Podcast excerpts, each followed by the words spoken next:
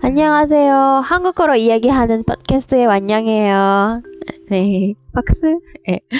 첫 팟캐스트부터 지금까지 진행해오는 어, 팟캐스트들의 어, 정말 많은 주제를 같이 이야기를 해봤어요. 그리고 코로나가 벌어진 후에 제가 깨달은 게 하나 있어요.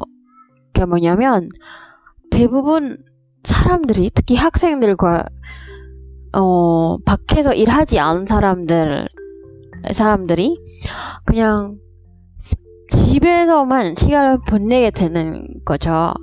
그래서 몸이 많이 움직이지 못하는 거고, 그리고 그럴, 그럴수록 몸이 약해지는 것 같아요. 예, 그래서 그렇게까지, 아, 그러니까 몸이 약해지니, 약해지 않도록, 아, 뭘 해야 하는지, 예. 한번 생각해 봤어요, 여러분? 네, 제 생각에는 운동. 그쵸? 운동이, 어, 운동해야 몸이 건강해진 것 같아요.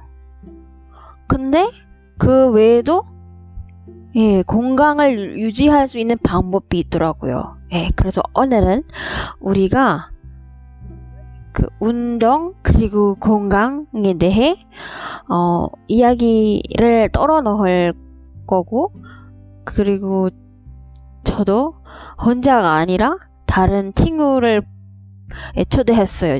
그래서 오늘 너미 어, 아나 그리고 실비 예니 와유 샤리바 또 알맛이 예, 같이 이야기를 나눌 거예요.